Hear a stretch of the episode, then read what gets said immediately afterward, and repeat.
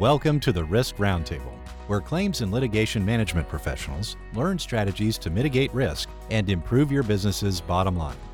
Presented by Weber Gallagher, this series delivers industry insights from leading lawyers regarding professional liability, insurance coverage, employment, workers' compensation, general liability, and more. This program should not be considered legal advice. Please consult our attorneys for your specific situation. Thank you for listening, and please visit us at w g law dot com. Hi, this is Jim Wesco of Weber Gallagher. I'm the chairman of the uh, Commercial Motor Vehicle Transportation Department, and I'm here to do a Weber Gallagher podcast on the issue of broker liability in the trucking context. Thank you very much for taking time to listen. Um, we're here today primarily to talk about situations where brokers um, are brought into uh, third-party liability, wrongful death or bodily injury claims, cargo claims, towing claims, um, when all the broker did uh, as part of the uh, transportation of the goods was to arrange for the transportation. As we all know, brokers don't touch the cargo. They don't own trucks. They don't employ drivers.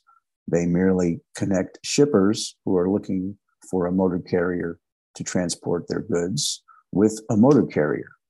And the issues that have arisen in the past twenty years, but particularly in the last ten years, um, are that the plaintiff's bar, when looking for uh, potential sources of revenue to collect from, when they sue uh, the trucking companies, are also finding the brokers to be rather lucrative targets. But as we'll talk about, there's a unique set of facts and circumstances that bring these claims to light and make them such dangerous claims. And as we'll also talk about, the United States Supreme Court didn't do any of us any favors in its recent uh, decision not to overturn or even review a critical case that came out of the Ninth Circuit involving broker liability in a bodily injury context.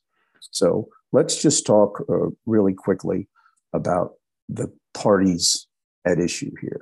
Now, we know that a broker, as defined by forty-nine U S C thirteen one oh two, subsection two, is a person other than a motor carrier or an employee or an agent of a motor carrier that as a principal or agent sells, offer for sale, negotiates for or holds itself out by solicitation, advertisement, and otherwise as selling, providing, or arranging for transportation by a motor carrier for compensation. Like I said before, it's pretty simple. A broker is the arranger. They connect shippers with carriers. Motor carrier, obviously, is the person providing the commercial transportation um, in a motor vehicle. And the um, problem, as we'll talk about, is that when there are serious bodily injury or wrongful death claims or big cargo losses, that the brokers are being sucked into these, uh, these claims and these lawsuits um, under theories that uh, negligent hiring, negligent selection, that the broker somehow failed to select a safe, competent, or insured motor carrier to provide the transportation services. It's basically an argument that uh, the plaintiff's bar makes. How can a broker, uh, how can a broker have hired such a lousy motor carrier? And these cases are um, unique in that the, the, they, the reported cases and the cases that we hear about, the really bad cases where brokers are getting whacked for these big um, damage awards or damage settlements, is um, where you typically have a motor carrier that has a very um, limited amount of insurance. Now, some of us defend motor carriers that have very large self-insured retentions.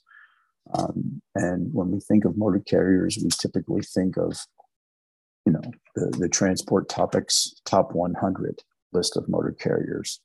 But as of um, February of twenty twenty-one, we need to know that there are approximately nine hundred ninety-six thousand registered motor carriers in the United States.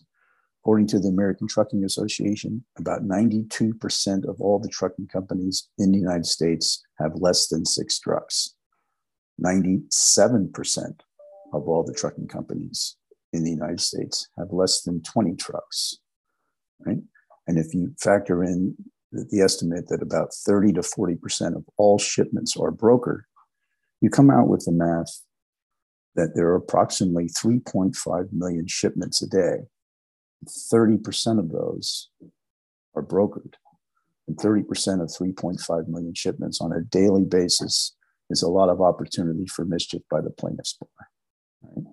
And what we typically find here is that we have um, bigger, and, and through consolidation, we have bigger and bigger brokers that are tendering loads on behalf of their big shipper clients to small um, insurance companies who may have only a million dollars worth of coverage. And what happens is when the plaintiff's attorney goes to sue the motor carrier in a catastrophic accident or injury event or a fatality event, they look at the motor, motor carrier and say, well, that's not enough insurance for me. Who else can I go after? Enter the broker, enter big brokers like C H. Robinson, Global Trans, you know, there and, and many of the big uh, motor carriers in the Transport Topics Top one hundred also have brokerage divisions. So you have the situation where the broker then becomes actually the primary target because they have the most insurance. All right? And it is a uh, pervasive, um, more and more uh, frequently litigated issue. Um, and the plaintiff's bar has been motivated by recent successes.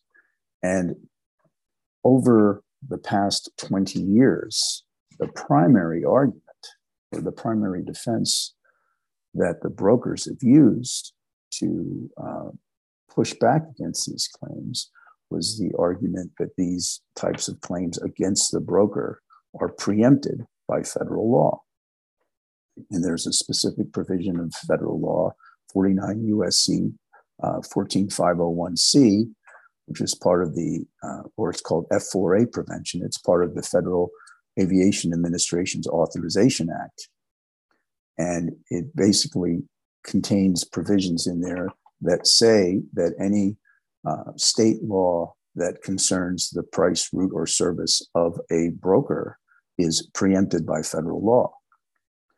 The problem with that is that the, uh, the, the federal courts uh, throughout the country have been all over the place in interpreting one four five oh one C and uh, applying it uniformly to preempt these types of claims.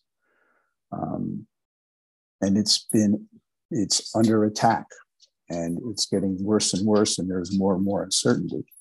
And as we'll talk about, there was a case, the Miller versus C H. Robinson case in the Ninth Circuit, where the uh, Ninth Circuit ruled that these claims are not preempted.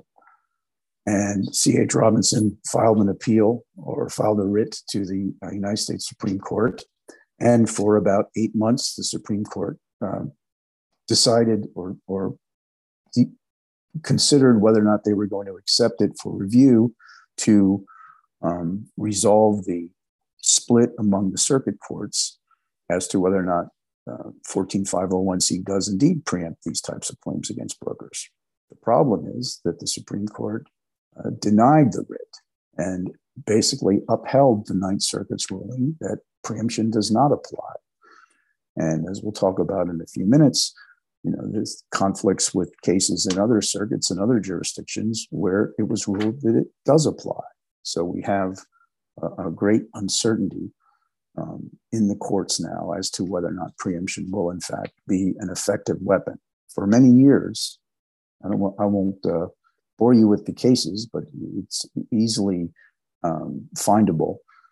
Um, for many years, the cases uh, were consistently in favor of preemption, and it was a very effective shield against these types of claims. But over time, the plaintiff's bar has eroded it, and eroded it, and eroded it, until the point now with this Miller case, Um, it's uh, th- these claims are back in play again. So um, So, you know, it's a it's a new development. We have to remember that brokers didn't even exist prior to deregulation of the trucking industry in the in the early nineteen eighties.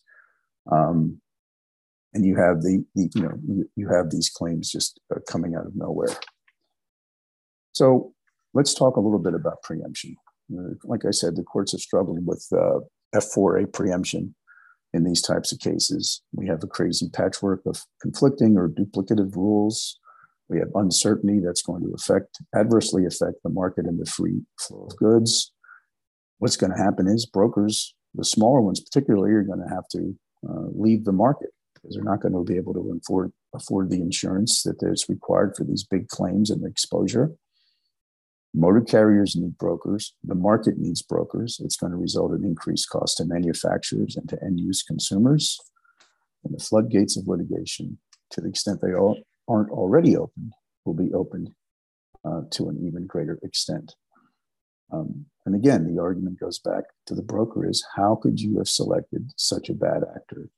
And what you have to realize too is that the plaintiff's attorneys, when they file these types of lawsuits, they look for the cases with the absolute worst facts, right? They, they look for the broker who has a lot of insurance, who's well capitalized and has sophisticated processes and procedures, who then hires a motor carrier that is very, for lack of better uh, words, they're just bad actors. They have bad drivers. They have bad equipment. Uh, they don't have a comprehensive safety program.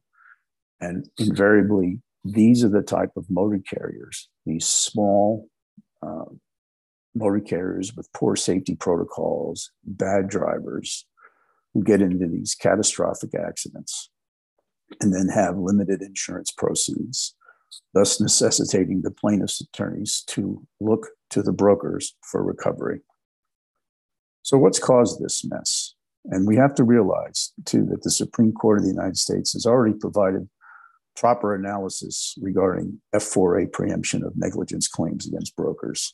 There was a case uh, up in New Hampshire um, that involved the uh, state trying to regulate the interstate transportation of cigarettes. And the Supreme Court said that, you know, that is something that is preempted under F four A. And it's... Um, It's, it's, um, but since then, there have been, like I said, there's been a chiseling away of the uh, arguments against the brokers. But let's take a close look at the argument. And we have to remember that the F four A prohibits state and local governments from enacting or enforcing a law or regulation or other provision having the force and effect of law related to price, route, or service of any motor carrier with the respective goods. Right? That's the original F four A.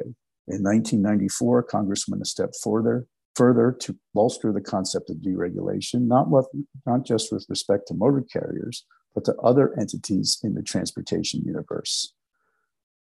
And that involved specifically brokers. And instead, a state may not enact or enforce a law, regulation, or other provision having the force and effect of law related to price, route, or service of any motor carrier or any private carrier, broker, or freight forwarder with the transportation of property, right? And then the Supreme Court in Roe stated that state enforcement actions having a connection with or reference to carrier rates, routes, or services are preempted, and that such preemption may occur even if a state law's effects on rates, routes, or services is only indirect. And it makes no difference whether a state law is inconsistent or consistent with federal regulation. And most importantly, it says that preemption occurs at least where state laws have a significant impact related to Congress's deregulatory and preemption-related objectives. So on the surface, the Roe case is a strong supporter of preemption. But the mess gets messier. The problem is the lower court's inability to reconcile the Roe case, which again occurred, uh, concerned Uh, uh, the state of Maine's attempt to regulate the interstate transportation of tobacco with personal injury claims uh, that are based on s- state common law negligence claims. Now, some state laws we know are obviously too tenuously related to the prices, routes, and services of motor carriers and brokers, such as anti-gambling laws uh, affecting truck drivers, and they're not preempted. So where do the negligence cases fall in this spectrum? That's the issue. Is state common law covered by the F four A? In other words, is common law negligence a law, regulation, or other provision having the force of law? No. The answer should be yes, because the F four A's preemptive scope includes state statutes, state administrative regulations, and state law, private causes of action.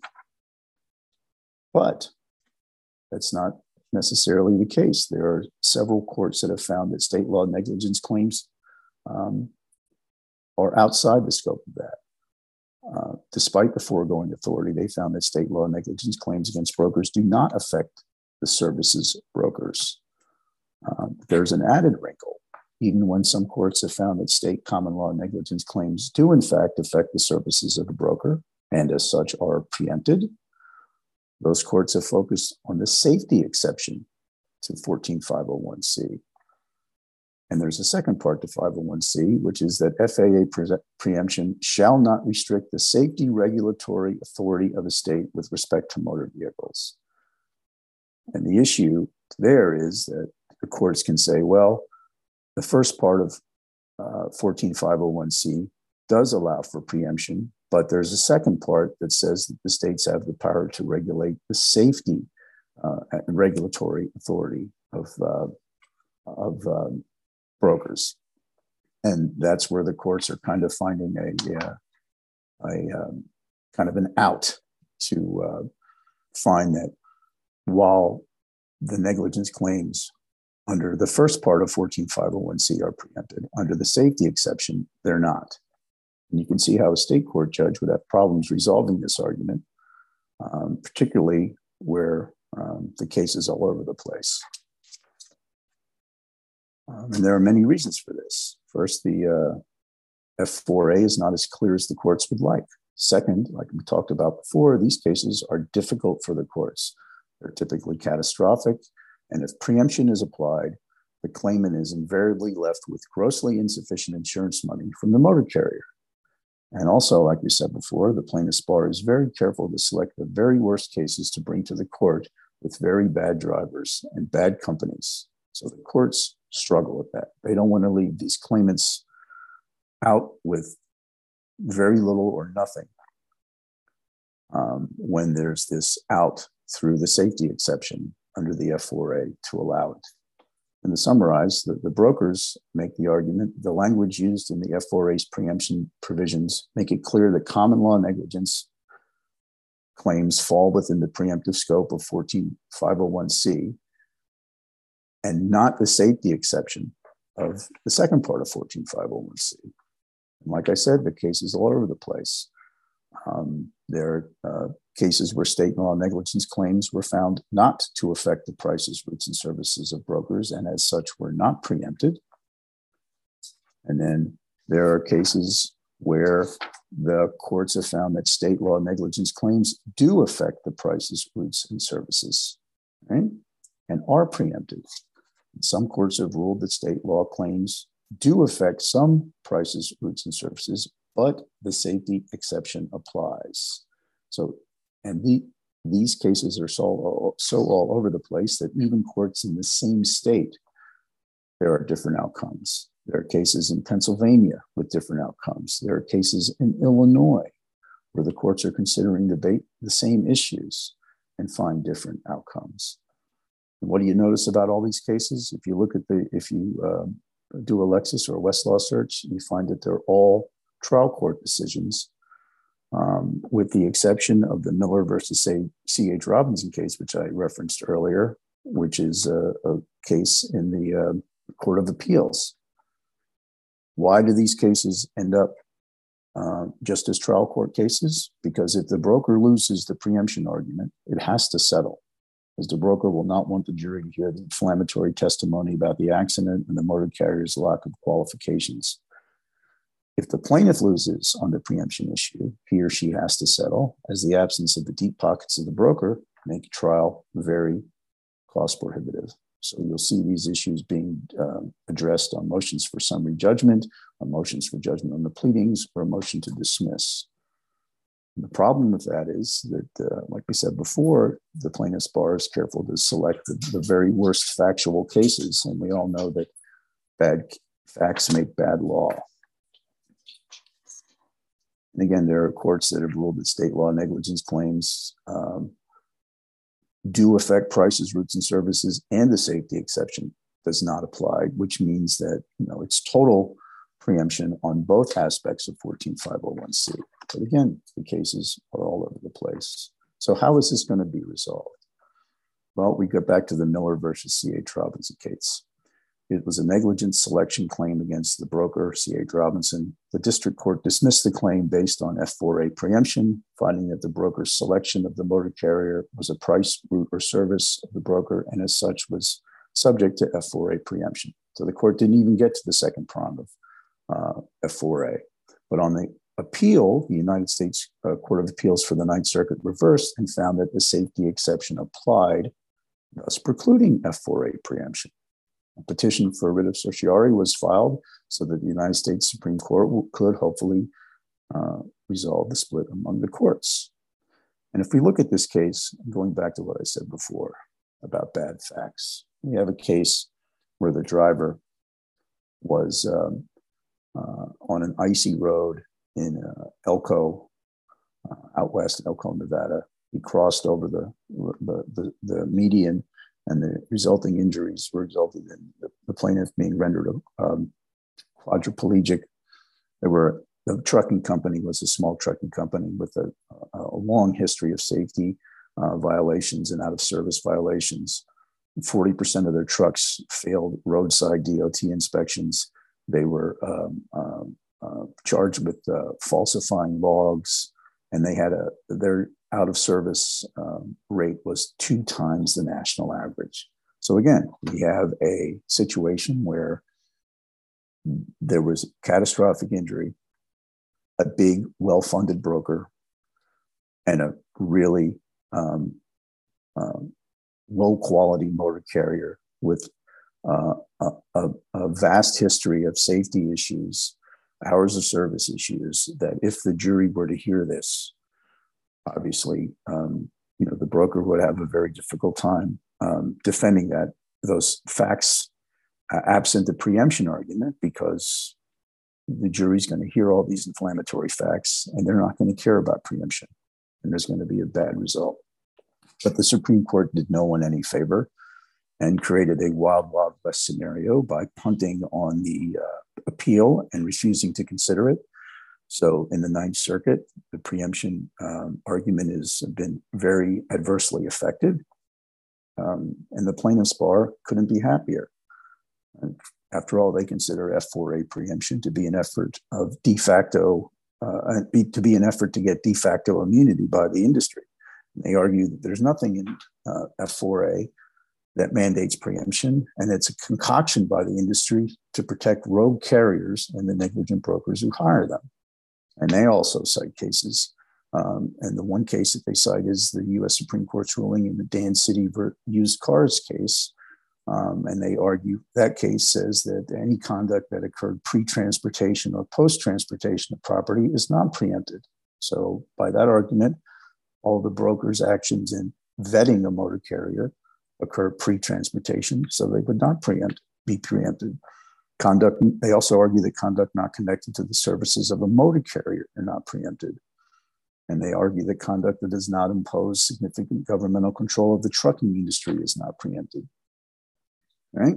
And basically their argument, their, most, their biggest argument is that a law leaving an injured party without recourse from a negligent entity is not a law that would be intended by irrational Congress.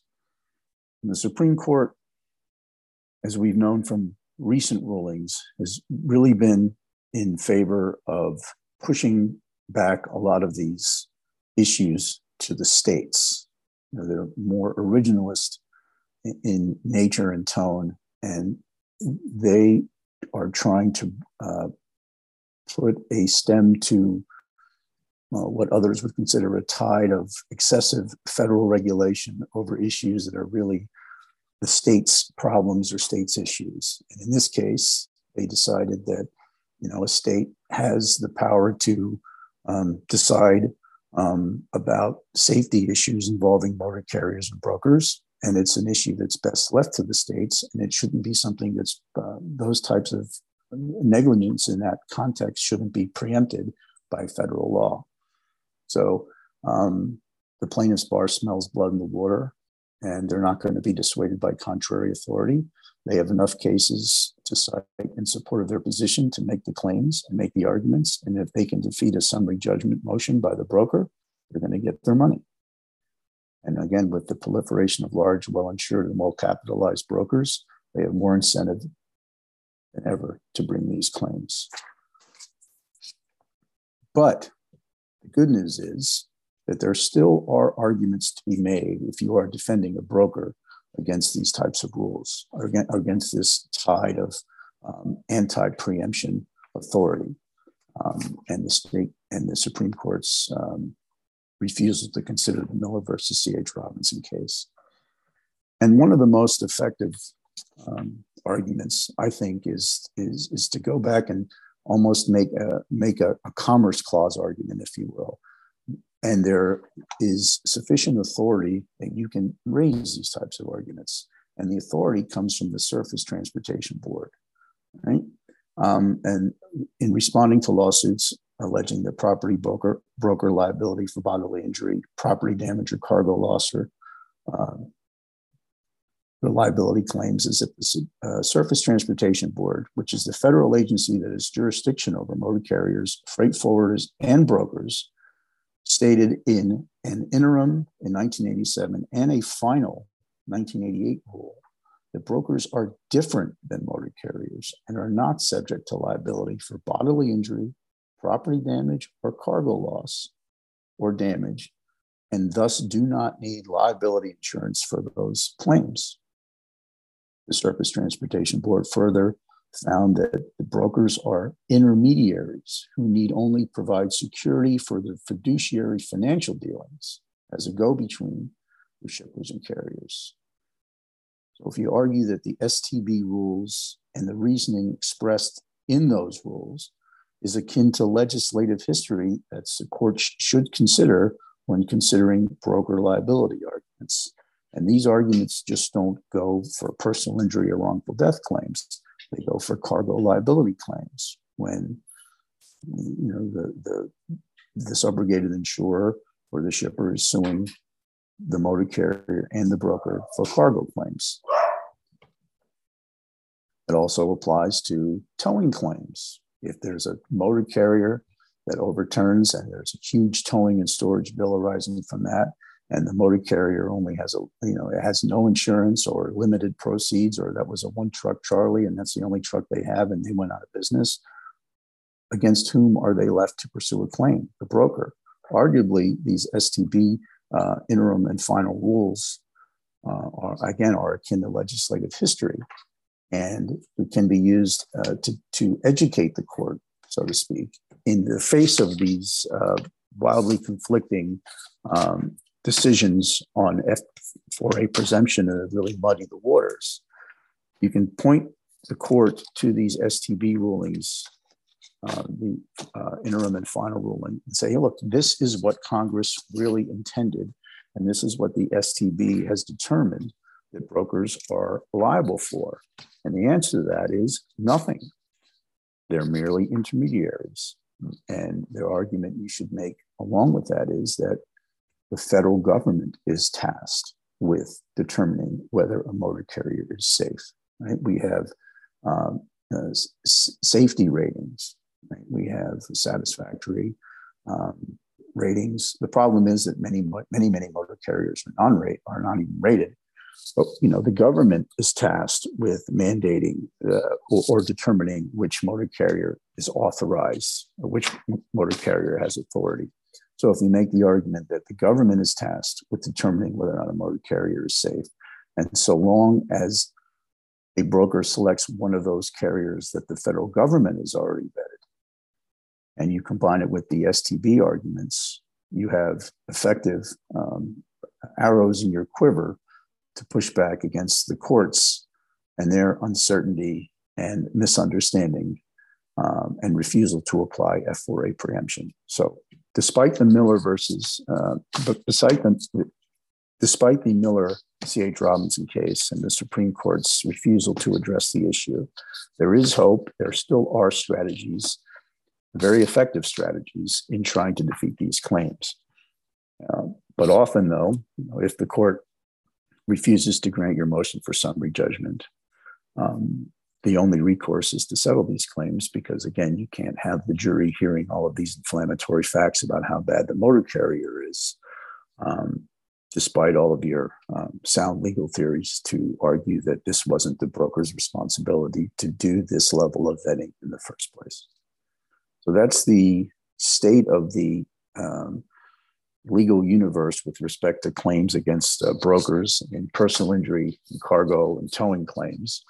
Uh, there still are effective weapons uh, to be fired in defending these claims. But unfortunately, um, the most effective weapon, the preemptive effect of fourteen five oh one C, um, has been seriously undermined by the uh, Supreme Court and by the Ninth Circuit. And you're le- much less likely, arguably, to prevail on summary judgment on a strictly uh, preemption-based, fourteen five oh one C-based argument.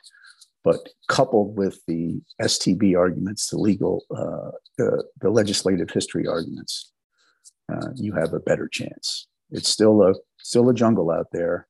It's not going to be easy. Again, bad facts make bad law. These are tough cases to handle, but fight on we will. If you have any questions about this, please contact me. Um, look on the website at Weber Gallagher. I'm at j wesco at w g law dot com. Thank you very much for your time. Thank you for listening to the Risk Roundtable, presented by Weber Gallagher. We hope you join us next time to learn more about mitigating risk to improve your bottom line. Until then, please visit us at w g law dot com.